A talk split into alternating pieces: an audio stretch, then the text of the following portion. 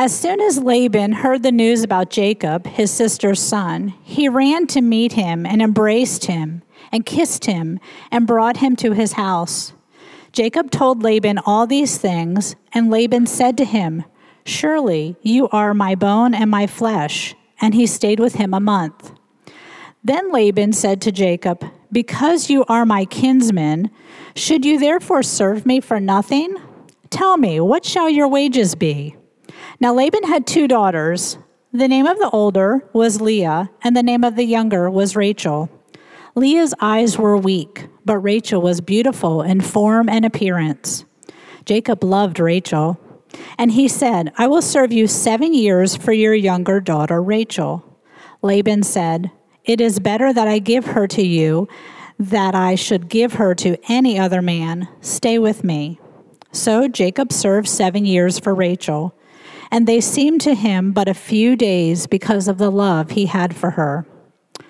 Then Jacob said to Laban, Give me my wife, that I may go into her, for my time is completed.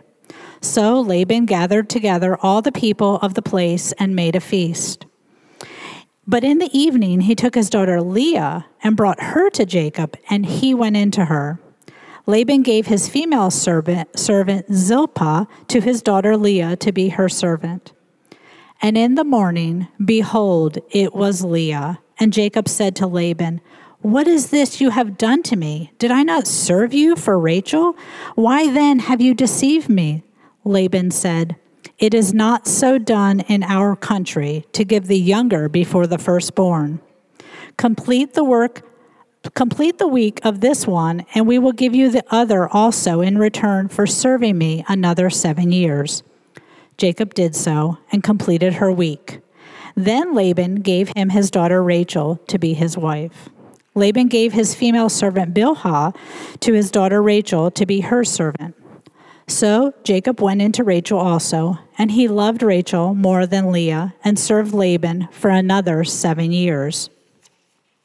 When the Lord saw that Leah was hated, he opened her womb, but Rachel was barren. And Leah conceived and bore a son, and she called his name Reuben. For she said, Because the Lord has looked upon my affliction, for now, now my husband will love me. She conceived again and bore a son, and said, Because the Lord has heard that I am hated, he has given me this son also. And she called his name Simeon. Again she conceived and bore a son, and said, Now this time my husband will be attached to me, because I have borne him three sons. Therefore his name was called Levi. And she conceived again and bore a son, and said, This time I will praise the Lord. Therefore she called his name Judah. Then she ceased bearing. Well, church, I thought I would start this morning by giving you a nugget of wisdom from a person and a voice that probably all of us just unreservedly trust. So uh, let's read this nugget together, okay? And if this clicker will work. I had Kermit the Frog for you this morning, and he has up there, what goes around comes around. Right? You ever heard that expression? Uh, I mean, have you ever seen it happen in somebody's life and you thought, yeah, what goes around comes around? And that's a concept, uh, you know, in, in our culture today, a lot of times that's, that's aligned with karma. But karma is a, is a pagan concept that essentially denies the sovereignty of God but that concept of what goes around comes around is actually, it is found in the scriptures. It is known as the law of reciprocity or the law of the harvest. So in Galatians 6, Paul says, whatever a person plants, that's what he harvests. Jesus is kind of referring to this when he says, Do unto others as you would have them do unto you. And so it is tempting with that in mind to come to the episode, this episode in the life of Jacob and use it as a living illustration of this concept that what goes around comes around. But we have to ask the question is this how the original audience would have interpreted it? In other words, did God give this story to the nation of Israel as they stand on the banks of the Jordan River, prepared to enter and conquer the promised land? Is He giving them a story that's really one big cautionary tale of what not to do with our lives? I would suggest to you that he's doing something much more in this passage. It's much more than a cautionary tale. At the very least, there are two important gospel applications that, are, that we are supposed to get here this morning. First of all, we are supposed to see in this story that the Bible is not meant to be read as a book of virtues or a religious instruction manual right? There's, there's there is a boatload of sin in these verses. I mean, think about the last time we saw Jacob. He was at Bethel. He had this incredible vision from God where the stairway to heaven was in place and the angels are ascending and descending. And, you know, he sees and interacts with God himself. And Uh, Jesus applies this in John 1 as we studied to himself that we do not have access to God by climbing upstairs and working and doing. Instead, he says in John chapter 1, and essentially, he is that stairway to heaven. The way we have access to God is through Jesus and through his shed blood and a relationship with him. Well, roughly 30 days later, Jacob comes to the land of his extended family. Remember, he's fleeing for his life from Esau, his brother, who he's defrauded, who wants to murder him. And so his parents send him back to the ancestral area of Haran, which is in like modern day Syria, in that area. And, and we have a scene here that's actually meant to be contrasted with an earlier chapter, an earlier episode that we saw back in Genesis chapter 24. In that chapter, Abraham sent his right hand man Eleazar back to this same area of Haran to the extended family to find a wife for his son Isaac. And he, he comes to this well, Eleazar does, and he goes through all of these series of events where God reveals to him that Rebekah is to be Isaac's wife, Rebekah, who is the mother of Jacob. So it's an incredible story of, of God's sovereign grace and a servant of God humbly beseeching him. What you see in that story is Eleazar praying and seeking guidance from God and his will. From beginning to end, he is actively prostrate before God, praying, inquiring of God. And so then Jacob, you know, many years later, comes back to this same area. When we get to heaven, I hope we can find out was it the same well? I kind of got an idea that, you know, in God's cosmic sense of humor, he's brought him back to the exact same well and even though he has just had this incredible vision from God at Bethel, it's evident that Jacob's sanctification and you know maturation into a man of God, this is a long haul project. Because when he comes to this well, it's very different. The first 12 verses we didn't read. I'm going to summarize them, but you can see in those 12 verses that Jacob takes a directly opposite approach to Eleazar. And instead of bathing everything in prayer and walking with God, he does it very differently, and it tells us much about who Jacob was. He gets to the well and he sees some shepherds there lounging around, two or three of these guys with their sheep, and he begins to talk to them, and he finds out from them that he has now entered into the area of his family, his extended family. He asks them about Laban and says, Sure, we know Laban. In fact, here comes his daughter Rachel with the sheep right now. And from that point on, several interesting things happened that help us understand better who Jacob was. The first thing that you see in these first 12 verses that, is, that he has not left his scheming ways behind him. As you read these, that, those verses, what you, you have this bizarre scene.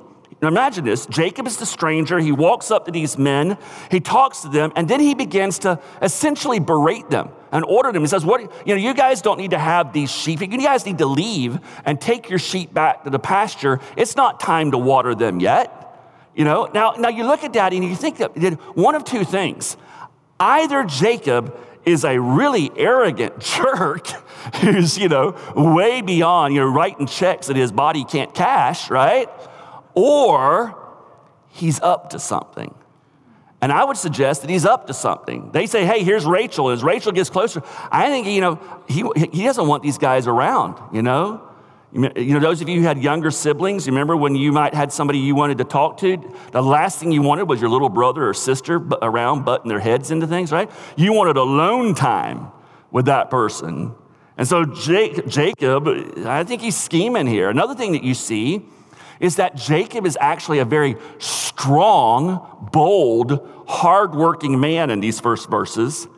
The, at that well, there was a massive stone. The custom of the day was they would cover the well with a very heavy slab of rock to keep the dust and the dirt from filling the well back up. It typically took two to three men to move that well, that, that rock. Rachel gets up there and and Jacob says, You're my, let me help you with it. Let me help. And he's, you know, boom. And he's moving this rock. He, he does it all by himself, right? And, and he's very bold. Now, yeah, we looked earlier, we said, hey, he's kind of a mama's boy. That doesn't mean he's a wimp. Doesn't mean he was a wallflower, right? He, he loved to be around his mama, and his, and his mama, you know, he was the apple of his mama's eye. But this guy was no shrinking violet. He's a bold, hardworking man. And you know this because over the next 30 days, while he's there at Laban's home, he pitches in and he works. And Laban sees this guy's a keeper. I'm going to put him on my payroll because I want to make money off this guy. And so they enter into this negotiation to, to, essentially, you know, what ends up being indentured servanthood for Jacob for almost 20 years. Uh, he's also clearly a passionate man. I mean, guys, if ever there was a story in the Bible of love at first sight, this is love at first sight, okay? He sees Rachel and he is smitten by her, and this love for her is real and it is very deep. His love and devotion to her is something that shapes and influences the remaining decades of his life, even after he dies. Even on his deathbed, when he's giving his final blessing, he hearkens back and says things about Rachel to his children. Now, that's, that's admirable in one respect, but at the other side of the coin, his passion for her ends up being the source of a lot of sin a lot of strife in this story and future stories. He will completely disregard Leah. When Rachel enacts a plan like Sarah did for Abraham, he will obey his wife when she tells him to go and sleep with other women. He will favor uh, Joseph and Benjamin, who are the children of Rachel, over all of the children who are older than them, and, and in such a way that it actually uh, spring loads the tragic events that we will see in Joseph's life. And all of this happens because of the favoritism that Jacob has for those boys because they were the children of Rachel. He's clearly a very passionate man, but one could argue that his passions led to deeper idolatries. Another thing that you see in this passage is that he's a proud man who trusts in himself and in his wisdom rather than God.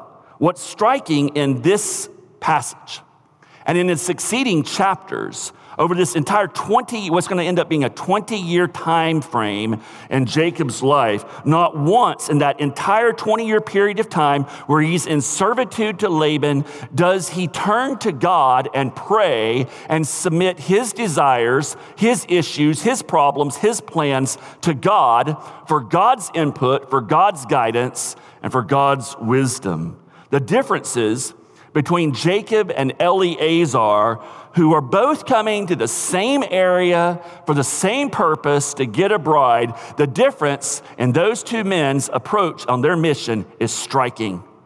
Eleazar is a man of faith and prayer who humbles himself before God. Jacob is not, and the consequences are costly. Now, as we look at this story, we have to pause for a moment and admit that it is a difficult story.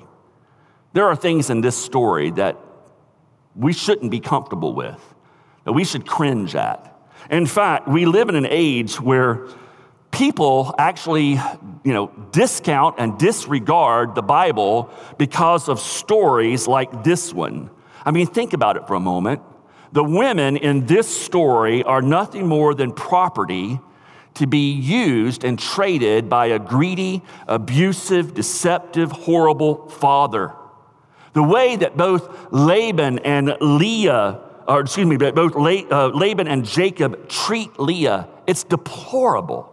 It's deplorable. Don't, don't miss the agony in her soul that is expressed in the, the final uh, verses of this text. In Genesis 29, verse 31, we read, When the Lord saw that Leah was hated, he opened her womb, but Rachel was barren. Let's stop right there for a moment before we read on.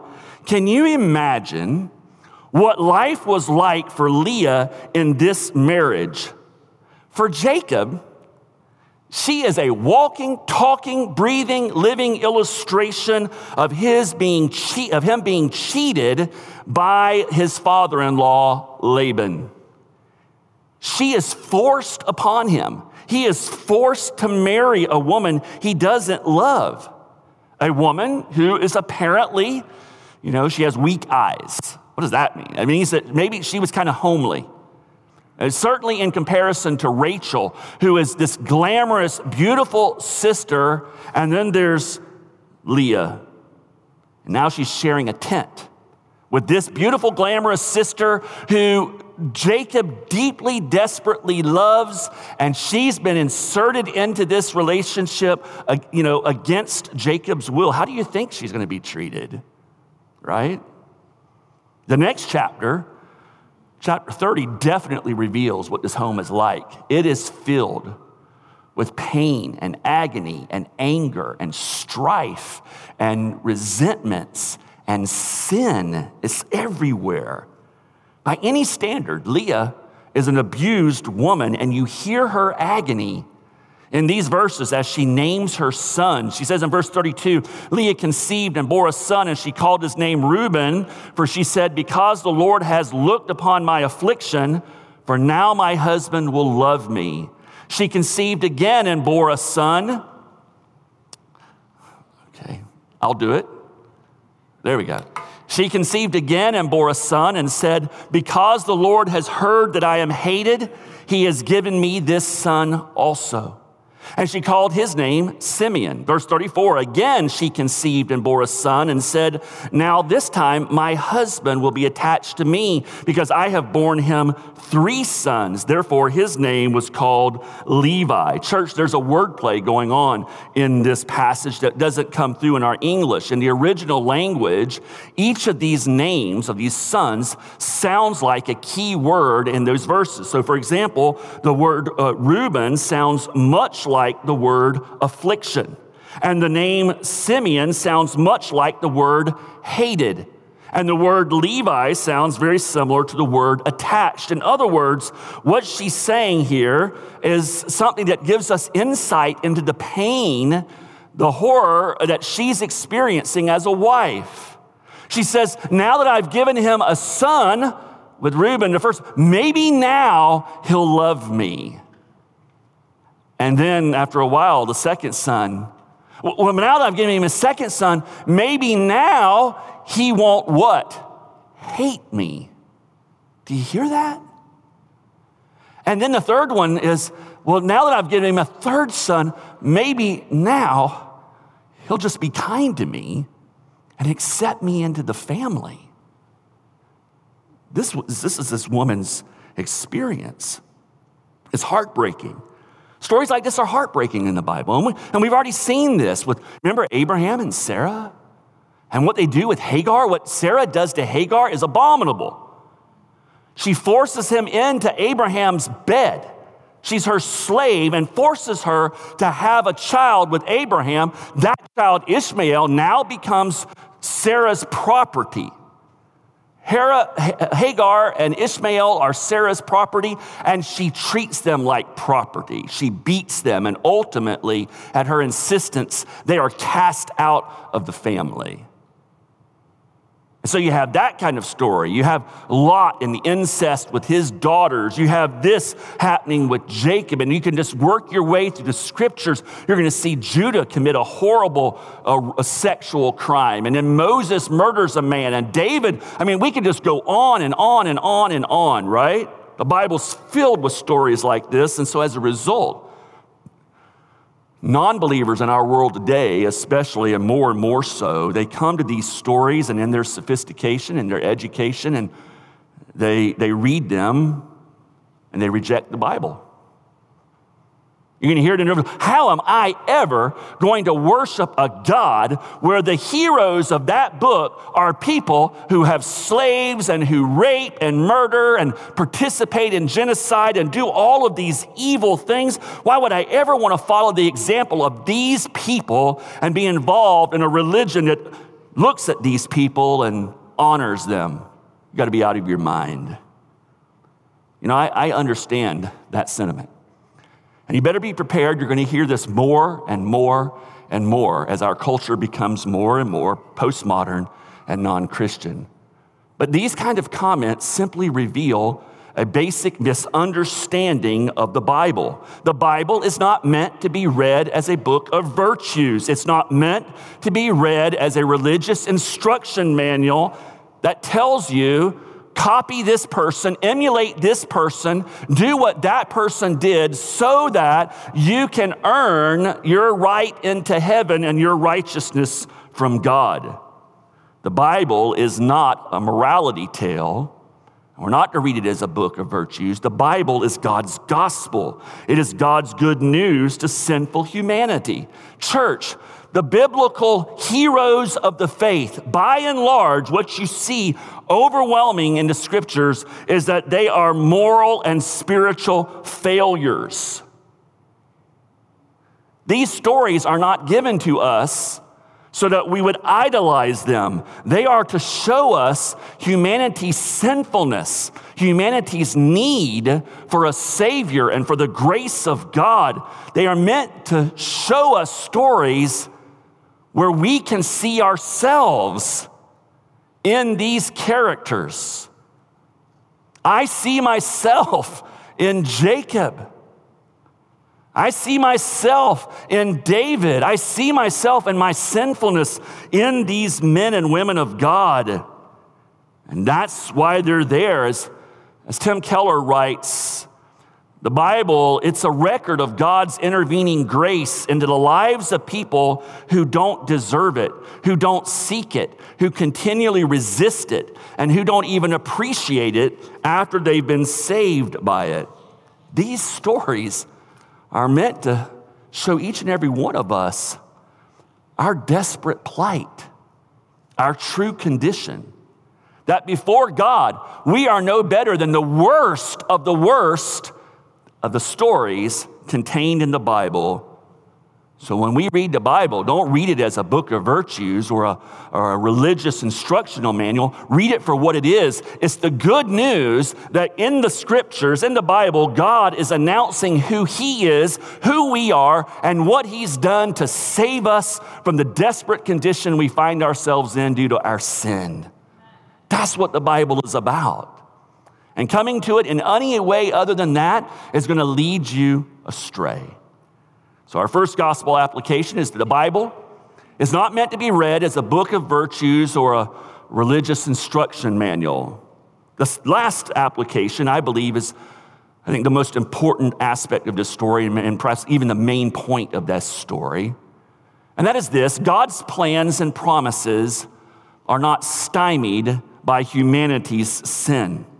The Israelites on the bank of that Jordan River, they had undergone the wilderness wandering due to the sins of their parents. They now stand on the banks of the Jordan River, and I think they probably needed a story like this. You can't help but think that they're wondering, they're wondering in their minds, did the sin of their parents end up canceling out all of God's promises about the promised land and what he was going to do through them? You know, and, and they, need to have, they need this reassurance. They need a reassurance that the sin of their parents didn't ruin God's plans and his promises for what he was going to do through them. For that matter, think about the 400 years of slavery when they were in Egypt. Here they are, they're enslaved, they are, they are used and abused in the most horrible ways, they are murdered. A genocide is carried out within them, and yet this story helps tell them that all of that horror that they experienced, God was working through that sin and that horror and all that is occurring in order to fulfill his covenant promises and bring about his plan of redemption for their lives. We shouldn't miss this. The easy thing for us to do is come to this passage and say, What goes around comes around. The easy thing for us to do is to kind of enjoy this passage, and I, I will confess, I, I kind of take a little bit of smug satisfaction at the, the poetic justice that happens in this story, right? Uh, I mean, think about it. Esau was at a desperate time in a desperate condition, and so Jacob cuts a deal with him that ends up defrauding Esau and hurting him in his life. And now in this story, you find Jacob in a desperate condition and he meets Laban, and Laban cuts a deal with him that makes Jacob's life much worse than Esau's life ever was, right? I mean, if you go even back further than that, think about how all of this happened because Jacob wanted Isaac's blessing. And Isaac is dying. He's an old man, he's blind. His life is lived in darkness. And so, if you go back to that passage, it tells you, and we looked at it, that Jacob filled him with wine, and then he dresses up like Esau, and he deceives him in order to get the blessing. And what do you see in this story here? After seven years of labor, which, by the way, is twice as long as what he should have worked. You know, the, the bride price, and that day the groom would pay a price for the bride. The money was left with the father, essentially in trust, so that if anything happened to the husband, the bride would go back to the father's house and there'd be money to take care of the bride. The bride price at that time was about 30 to 40 shekels, which for a shepherd was around three years, three and a half years of work. How many years does Jacob work? Seven. Now, the moral of this story is never get into a contract negotiation with anybody whose name is Laban, okay? Because he paid twice as much, all right? But here it is. He's finished his seven years. It's time for the wedding. He, he has to go back and he has to argue with Laban, and Laban finally honors his word. Yep, when marriage is here, we're going to throw a huge party. And what doesn't come through in the text, but is the reality, is what he actually throws is a huge drinking party, right? The wedding is here, the wedding night, huge drinking party. Later on in the night, Jacob is dismissed to the marriage tent. It's dark, they don't have lights and electricity. And you know that if you wonder ever wonder, how could he be confused between Rachel and Leah, right? Well, like Isaac, he's been filled with wine, it's dark, and he brings her in with the veil so he can't see. He disguises her, much like, you know, Jacob disguised himself. And so what does he end up with? Leah. I mean, you can't help but laugh at that some, to some extent, right? I mean, Jacob the deceiver meets someone, Laban, who is an uber deceiver, right? And in light of, of, of Laban, Jacob's a rank amateur in the skill of lying and deception and sin when it comes to Laban. And so, yeah, you're tempted. We're tempted to take pleasure in Jacob's comeuppance, but to do that, we would then ignore that Laban's sin against Jacob is really beyond the pale. In the next chapter, Leah and Rachel will complain and accuse their father of defrauding them and cheating them and treating them like a product that's meant to be traded, that's simply used to make money. This is a horrible story of sin and deception by Laban against Jacob and Leah and Rachel. So it's easy for us to want to see this being a cautionary tale, poetic justice at play. What comes around goes around, but that's not what we're supposed to see. What we're supposed to see is how God is working even through the sinful actions of Laban and Jacob. It's through these 20 years of servitude to Laban that Jacob begins to learn that leadership in the Bible and the leadership of a patriarch is servant leadership. It's through these 20 years of trial and tribulation and all that's entailed in it that Jacob begins to be humbled. It's through this time, even though he doesn't know it, that God is actually carrying out the promises he made to him at Bethel. Those promises to bless him and prosper him. He's going to leave a wealthy man. The promises to give him descendants that are as numerous as the dust of the earth. And most importantly, the promise that God gives to him that he will move even through all of this sin to ensure that from Jacob the promised seed will ultimately come. And the way God does that in this story, is, I think it's the most beautiful thing. You know, all of this story is essentially the bad news of the gospel. it's the last, it's, it's verse 35 that's the good news that points us to the good news of the gospel. Remember a few minutes ago, I, I, read that list of names of Leah's first children and how heartbreaking that is as it revealed what was going on in her life. And it also reveals something about Leah. Like so many of us, Leah was looking to her home, to her marriage, to her children for a sense of significance and identity and purpose. She was looking to her home to provide for her and Jacob to provide things for her that only God can provide for us. She's like a lot of us who do the same thing. Like so many of us, we turn good things into ultimate idolatrous things. And then we come to verse 35. And this is why verse 35 is so important. And she conceived again and bore a son and said, This time, if you have your Bible, you might want to underline those words. This time I will praise the Lord. Therefore, she called his name Judah Judah and praise sound much alike. And then the Bible says God then closed up her womb. For a long time now, she doesn't have children. What happens here? God was at work in Leah's life, and with child number four, she finally discovers her rest.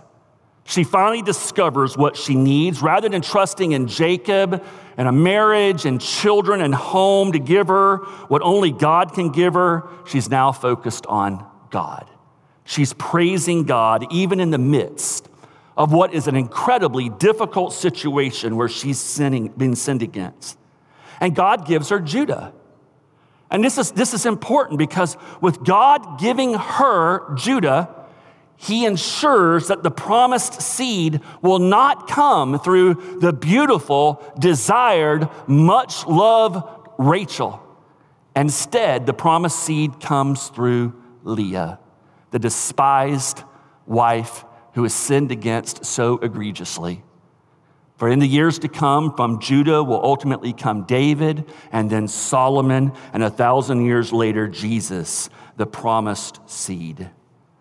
Both Laban and Jacob had all kinds of attitudes and plans which were sinful and abusive towards Leah, yet God's plans were not stymied by their sin. He worked through their sin to carry out his will and his promises for Jacob and for his covenant people.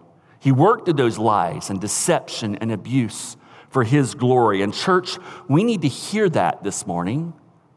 Humanity's sin will never stymie God's plans and promises. The ultimate example of this is in Acts chapter 2. Peter is preaching that first sermon to the audience who shouted to G- at Jesus that he be crucified. And in that sermon, he tells them, Your sin of killing Jesus is within the plan of God. You are doing what God had planned to have happen. Isn't that amazing? He says in Acts 2 Jesus delivered up according to the definite plan and foreknowledge of God, you crucified and killed by the hands of lawless men. God raised him up, loosing the pangs of death because it was not possible for him to be held by it. Church, I know some of us need to hear that this, this, this morning. We need to hear this truth and this point of this passage. Some of us, like Leah, have been abused and defrauded and wounded by the sins of other people. Others of us have wounds that are self inflicted through our own sinful decisions and actions. These, these wounds and this pain that comes into our life, regardless if it's inflicted by others or self inflicted, it oftentimes creates a situation where for years and years and years we live as Christians not enjoying the, the peace of God and the joy of our salvation. But this morning, be assured, Be assured of something. God is not going to let the sin against you from other people define you. He's not going to let their actions against you thwart his plan for your life. Be assured that his plan for you, his promises to you, his intention to redeem your, your sin and heal the wounds of all that has occurred in your life, that plan will not be stymied. It will not be stopped. He will accomplish this in your life. He promises this. Now, I know it's easy to say that, and some of you, you might be skeptical of it because you've been living with this pain. Some of you have been living with this pain since childhood. Some of you are in the midst of trials right now that I know about, and, and they break my heart as I think about what you're going through. And it's horrible. Some of these occasions, I really want to get worldly and, you know, uncork a can of whooping and things like that, you know? And it's painful, and you've lived with this for so long. You've asked God to intervene. You've asked God why He doesn't intervene, why He didn't protect you from the sin that has brought this devastation into your life, why He would allow something to happen in your life that has so clearly affected you, maybe for years and years, and you come to Him and you ask why. Why? Where were you? How could you let this happen? It's natural to ask that, to be confused, to wonder. But would you take it from somebody who learned the hard way? That you have to be very careful with that. Because it is very easy to allow those honest questions to devolve. Your questioning of God leads you into a darker place, to a place at some level where you begin to blame God. You begin to believe that it was God who wounded you and sinned against you. You begin to believe that at some level, He's responsible for what has happened to you. He's to blame, and He shouldn't have done it.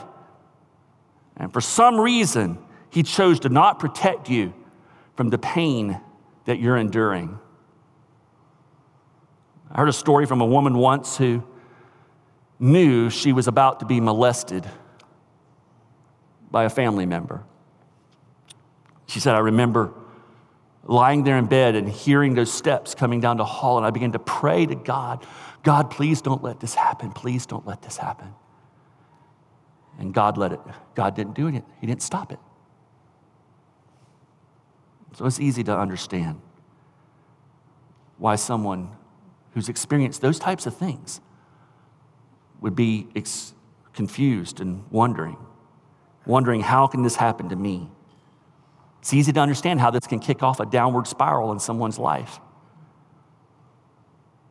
Calls into question what we believe about God, his character. Mike Wilkerson, in his book Redemption, touches on this topic about those of us who maybe find ourselves there this morning. To help explain what you're going through, he writes this He says, It just hurts too much to draw closer to the one who could stop evil but hasn't. So we keep a safe distance. We may hold on to orthodox ideas about him, but our hearts disconnect, our affection cools. We just don't trust him. I read that and that's like Jerry Clem.